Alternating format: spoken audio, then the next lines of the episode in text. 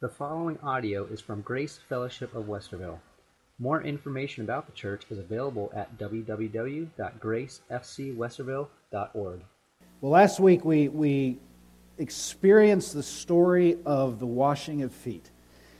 And we saw how Jesus literally girded himself uh, with a towel and took on the form of a slave, actually, a literal servant. And he washed the feet of his disciples. And you recall when he came to Peter, Peter knew he was the master, knew that he was the Son of God, couldn't possibly bring himself to the reality that Jesus would wash his feet. And you recall Jesus made it very clear when he said, Peter, if I don't wash your feet, then you have no part with me. And of course, Peter's response was, Well, then my hands, my head. And, you know, then Jesus had to explain to him, No, it's, we're talking about spiritual things here. You are my child. God's people don't need to have baths. In other words, they don't need to be saved again and again and again. Once saved, always saved.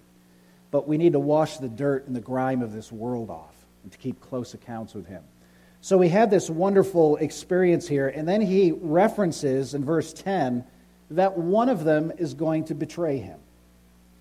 And I can only imagine when these words came out of Christ's mouth that here they are, this close band of brothers that have been walking with Jesus for three years.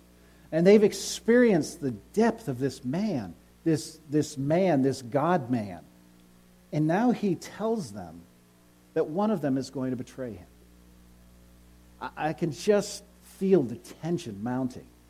And so we come this morning, beginning in verses 18 through 20, and we read, I'm not speaking of all of you.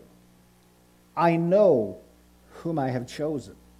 But the scripture will be fulfilled. He who ate my bread has lifted his heel against me. I am telling you this now before it takes place, that when it does take place, you may believe that I am he. Truly, truly, I say to you, whoever receives the one I, I send receives me, and whoever receives me receives the one whom I have sent. Now, in the Reformation period of the church history, it was common to speak of the ministry of the Lord Jesus Christ in a threefold division of prophet, priest, and king. The word prophet refers to Christ's role in speaking for God and speaking as God. It dealt with revelation. The word priest refers to Christ's role in giving himself as the perfect sacrifice and also interceding for us now in heaven, sitting at the right hand of the Father. And then king referred to his role as, as both in heaven and in, uh, with the church as being king over the church. Now, this is partic- particularly interesting division in the light of the, of the reality of what's happening in this time in Jesus' life. Within 24 hours of the events of verse 13, Jesus will be crucified. Within another three days, he is to be raised from the dead and then ascend into heaven to rule his church as king. And in this chapter, as to make the trilogy complete, Jesus speaks as a prophet. He's here foretelling what is to come to pass. And in these verses, he's telling that one who had been part of their little band of brothers was going to betray him. So let's look at the prophecy itself. Uh, the prophecy concerning Judas uh, was qualified in, the, in what he had said earlier in verse 10 when he said, And you are clean, but not every one of you. And then he qualifies it in verse 18 I'm not speaking of all of you. I know whom I have chosen. But this scripture will be fulfilled. He who ate my bread has lifted his heel against me. Now, this is a quotation from Psalm 41, verse 9, which says, Even my close friends in whom I trusted, who ate my bread, has lifted his heel against me. Now, nothing in the Psalms names who it is that David is talking about. But it's widely accepted that it was Ahithophel, his most, most faithful counselor, who sided with Absalom in the rebellion. And Absalom was not taking Ahithophel's counsel. And of course, he had turned his back on the king. So we find written in 2 Samuel chapter 17 and verse 23 when Ahithophel saw that his counsel was not followed, he saddled his donkey and went off to home to his own city. He set his house in order and hanged himself. And he died and was buried in the tomb of his father. Now, the fact that Ahithophel hanged himself is excellent evidence that Christ is probably talking about, and therefore David, referring to, to Judas, uh, who himself hanged himself. So Jesus was saying that one who had broken bread with him for three years, one who had walked with him, one who had supported him, one who had been right at his right hand, was going to, to uh, betray him. And this is a very sobering thought. Very sobering thought.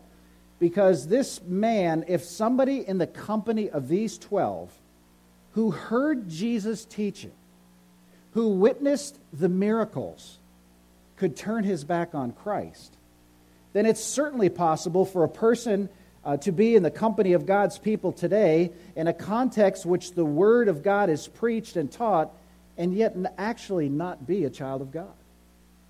It's very sobering that each person examine their own heart and know of their relationship. So let's look at the reason for the prophecy. Jesus now gives the reason for this verse. Verse 19. I am telling you this now before it takes place, that when it does take place, you may believe that I am He. Now, the prophecy is given so that when the fulfillment comes to pass, they will receive the evidence that Jesus is who He says He is, and that He is the unique Son of God, Jehovah. And it's interesting that in the Old Testament, particularly in Isaiah, this is the primary reason offered for the giving of prophecy. Uh, we usually think of prophecy as being given to satisfy our understanding or to let us know of things to come so we can be prepared and ready for them. But in this case here, the reason the Bible gives is that when the prophecy comes to pass, we might know that God, who gives the prophecy, is the true God for only He can fulfill and guarantee the outcome in the future. And this is clear in the central chapter of Isaiah.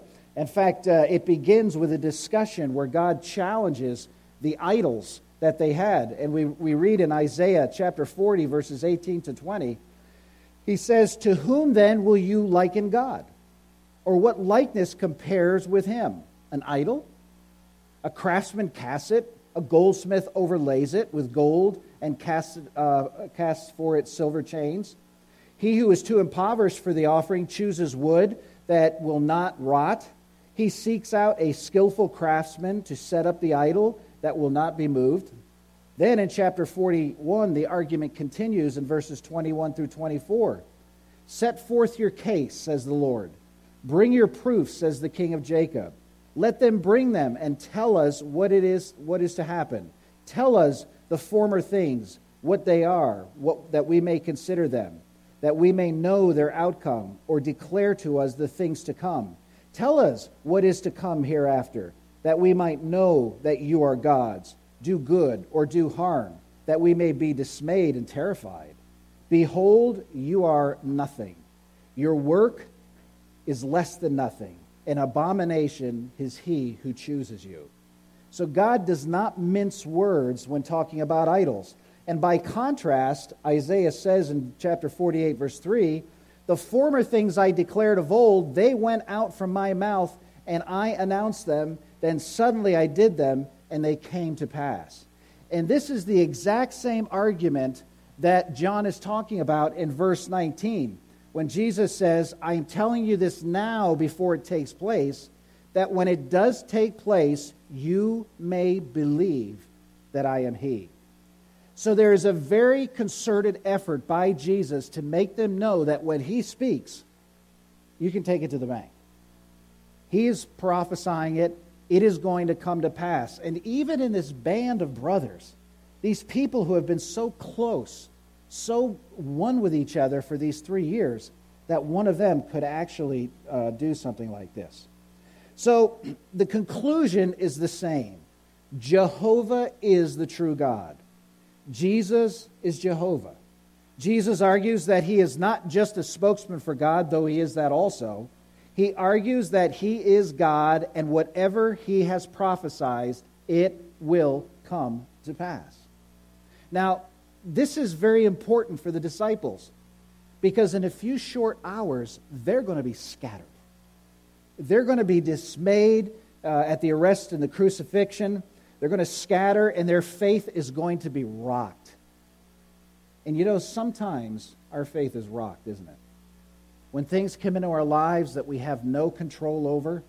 Uh, but like the disciples, we need to take total counsel in the Word of God and know that what He has said will come to pass. And because of that, our faith is strengthened. The clearest reason why Christ gives the prophecy concerning Judas is that the disciples might find their faith in him and be strengthened. But as we read in the context of the quotation from Psalm 41, we can hardly miss the truth that the same knowledge that also strengthens us, strengthens us to believe it gives us the total strength to believe the scriptures. And how? By showing us that they are no less, um, no less than the, than the Lord Himself, or excuse me, that they will last for eternity, as the Lord has stated. Like the Lord Himself, they will not pass away. Matthew 24 35. Heaven and earth will pass away, but my words will not pass away. Matthew 5:18 For truly I say to you until heaven and earth pass away not an iota or nor a dot will pass away from the law until all is accomplished. So what is he saying? If it's written in the word of God, it's God breathed. If it's in this book, you can take it to the bank. If you are struggling or confused and you get into the Word of God, whatever you, He leads you to, the words He gives you, it's from Him. And you and I can draw amazing strength from that. And that's why we cherish the Scriptures. So when you read a verse, even though you may not be in the mood to grasp it, you can know beyond the shadow of a doubt that it is real and that God can use it. Uh, as a youth, John Newton had been brought up in a Christian home in England. But his parents died when he was six years old, and so he was sent off to live with an unregenerate family member. He endured much abuse in those years in that home, and then when he was old enough, he ran away to the sea, as many young boys did in that age, and he joined the Navy. Well, the story is told that he fell into tremendous sin and his life was just a mess. And so he left the Navy, went to Africa, where his life just plunged deeper and deeper into sin. Finally, he left Africa, boarded a ship to go back to England, and on the journey back to England, he encountered a tremendous storm. And in this terrible storm, uh, he was asked to go into the hold and help to pump the water out. And for days and nights, he was just in fear and panic. And then he began to cry out to God to be saved, to God would save him from this storm. And immediately, verses came back to his mind that his parents had shared with him when he was a young boy, before he was six years old. And God used those verses to change his heart, and he accepted Christ as his Savior in the hold of that ship. Later, when the storm passed and he got home, and the story is told, and if you've read his biology, biography, he, he went on to be an amazing preacher for God and a tremendous testimony of his life. And it all started with those verses, the Word of God that he had committed to his heart at a young age. Let, let me give you a, a modern example of what we're talking about. For God so loved the world that he gave his only Son, that whoever believes in him that who should not perish and have eternal life. And what is that? Um, What'd you get that for? um, for finishing this whole book. Very good. I'm so proud of you. Look at me. And look what it could do. What can it do? Oh, wow. That is too cool. Cool, cool. John 3.16, for God Now, when might God call that verse to memory?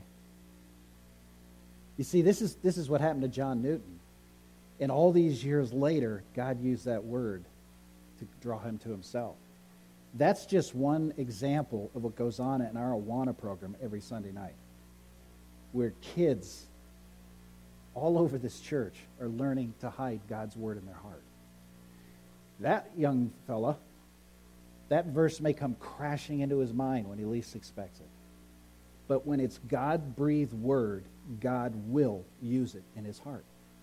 And so Jesus' prophecy is stating it so that they will know it's coming to pass. And when you and I look at these verses and look at this prophecy and see what Jesus is saying, you and I can know beyond the shadow of a doubt it will come to pass. And we can, we can find tremendous peace and knowledge in that. Now, we come to the point in our story, though, where the night is coming. And I want you to look at John 13, verses 21 through 30.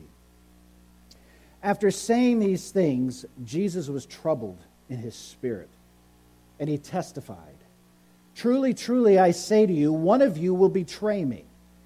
The disciples looked at one another, uncertain of whom he spoke. And one of the disciples whom Jesus loved was reclining at, ta- at the table at Jesus' side. So Simon Peter motioned to him and asked Jesus of whom he was speaking. So the disciple, leaning back against Jesus, said to him, Lord, who is it? And Jesus answered, It is he to whom I will give this morsel of bread when I have dipped it.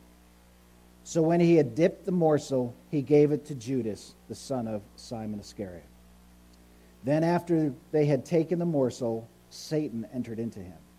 And Jesus said to him, What you are going to do, do quickly.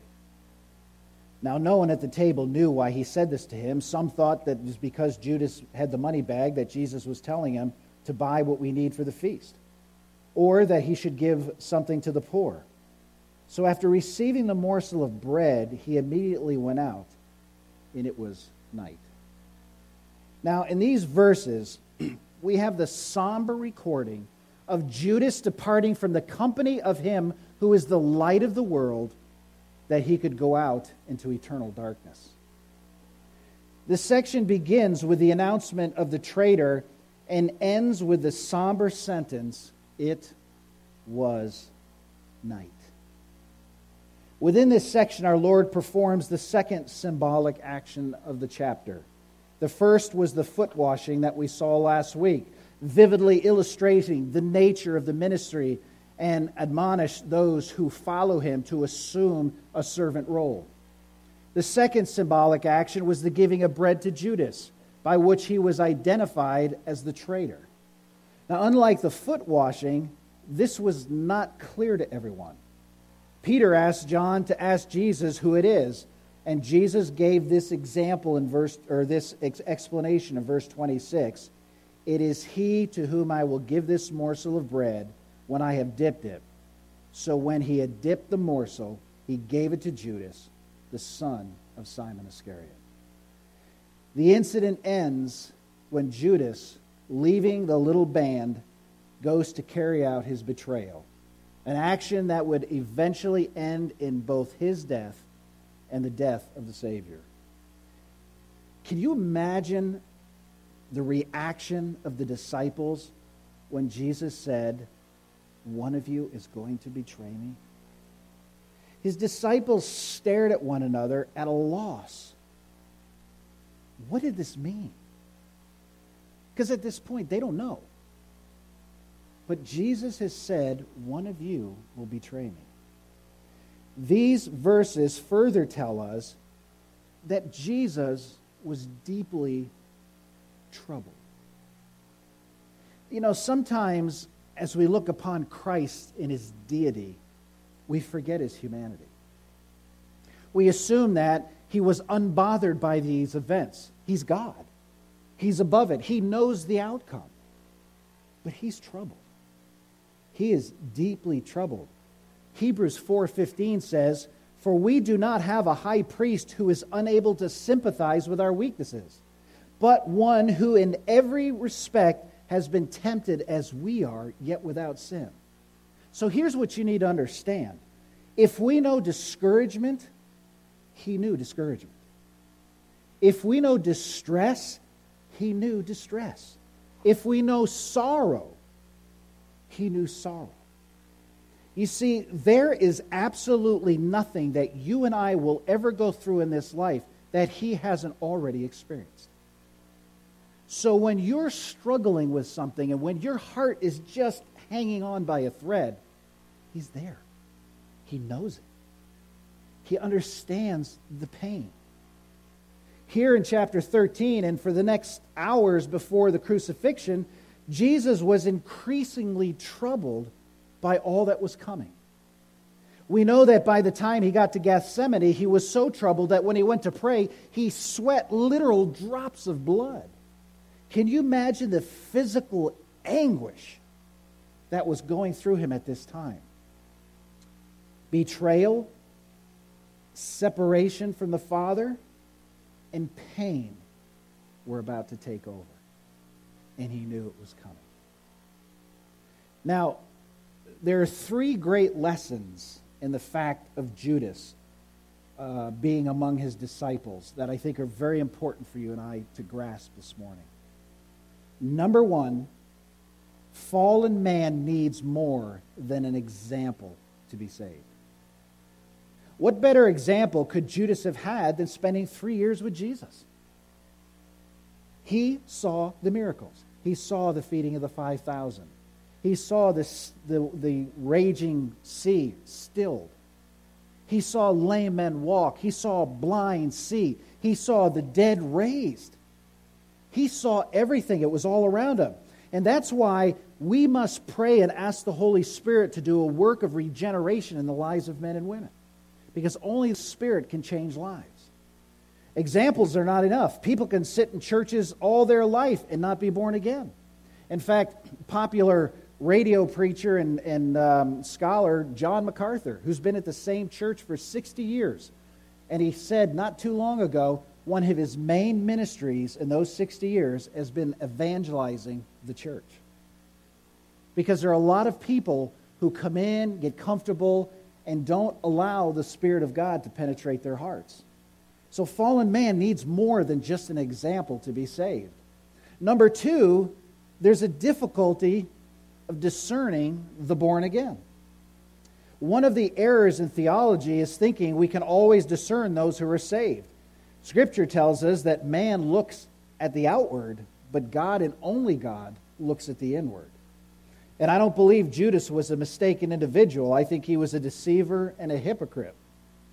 But he lived, he lived with others and he put on this whole this false air. Now, a great example comes from a story that Jesus once told. Uh, it was a story about a farmer who, pl- who had planted wheat, and an enemy came along and planted weeds all through his field. And a servant found out about it, and he came to the master and he says, What are we going to do? Should we go and pull up all the weeds and, and get rid of what this enemy has done? And the master said, No, no, let them grow up together. And then we'll harvest them, and we'll keep the, the wheat and we'll burn the weeds. And we immediately understand the application to the church today. Number one, some of God's people look a lot like weeds.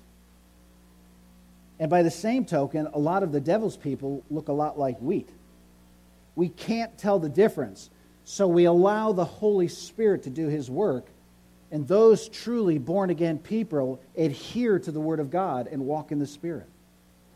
And then the third thing we notice here is the patience of our Lord. Can you imagine how patient Jesus was with this person in his group all those years? He allowed him to be there. He was patient. He never called him out in front of everyone to give any indication. But what it did was brought us to the place we are this morning. It was night we miss the importance of this event unless we recognize that Jesus was honoring Judas until the end. The seat at the left of the Lord was the place of honor, and that's where Judas was sitting. Now remember that when the disciples came up to the upper room, they were arguing about who was going to be the greatest. In fact, Luke 22 24 tells us a dispute also arose among them as to which of them was to be regarded as the greatest. Additionally, to have the master feed the bread was a further mark of honor. The Lord was gracious to Judas right to the very end, and Judas took the bread. So then Jesus says to Judas, Then after he had taken the morsel, Satan entered into him. And Jesus said to him, What you are going to do, do quickly. Light and darkness are important symbols in the story. In the earliest verses of the gospel, John, speaking of the coming of the Lord Jesus, says, In him was life, and it was the light of men. And then later in, on in chapter 8 and 9, he called himself the light of the world. To every one of us who have accepted Jesus Christ as personal Savior, he is our light. He illumines our way. His words lead us. That's why the word says that His word is a lamp unto our feet and a light unto our path. He is our very light that guides us. We further know that when we turn to, uh, when we look to the other gospels, it says that when Jesus hung on the cross from noon to three, there was darkness on the earth. So the point is clear. To be in the presence of Jesus Christ is light, and to walk away is to walk in darkness. So, where do you walk today? Are you living in the light or are you walking in darkness?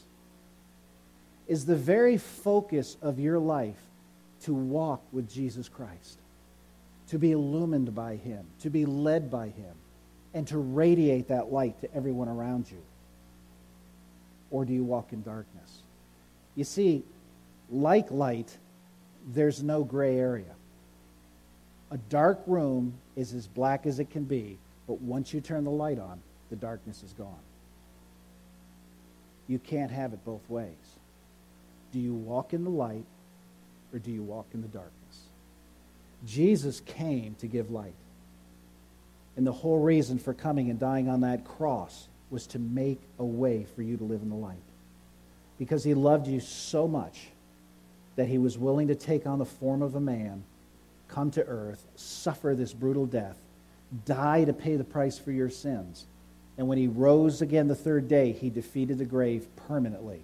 And when he offers you salvation and you accept his salvation as payment for sins, you are eternally in the light. And no man can pluck it out of your hand. You are sealed. So I don't know how you are today as you came in the door visitors, if you're here for the first time and you're not sure where your life is, you can know beyond the shadow of a doubt that Jesus Christ is your Lord if you accept Him. And I pray that this would be the morning that you would do that. And for Christians struggling in darkness, it's not worth it. Amen? Give Him your life and allow Him to do what He wants to do in you. Father, we thank you again for your word and for this very difficult story about one who literally was one of your own precious disciples, but who allowed himself, his selfishness, to take over and turn his back on you. Lord, I, I pray that if there was anyone here this morning who doesn't know you as Savior, that this could be the day when life changes. That this could be the day when you make clear the love that you have for them. I pray, Lord, that that would happen this morning. And there's anyone here who is in that mode, please see me or someone before you leave, that you may know for sure that you have eternal life. Go with us now, Lord, and bless us and help us to consider continually your word and what you want to do in our hearts. For it's in Christ's name we pray.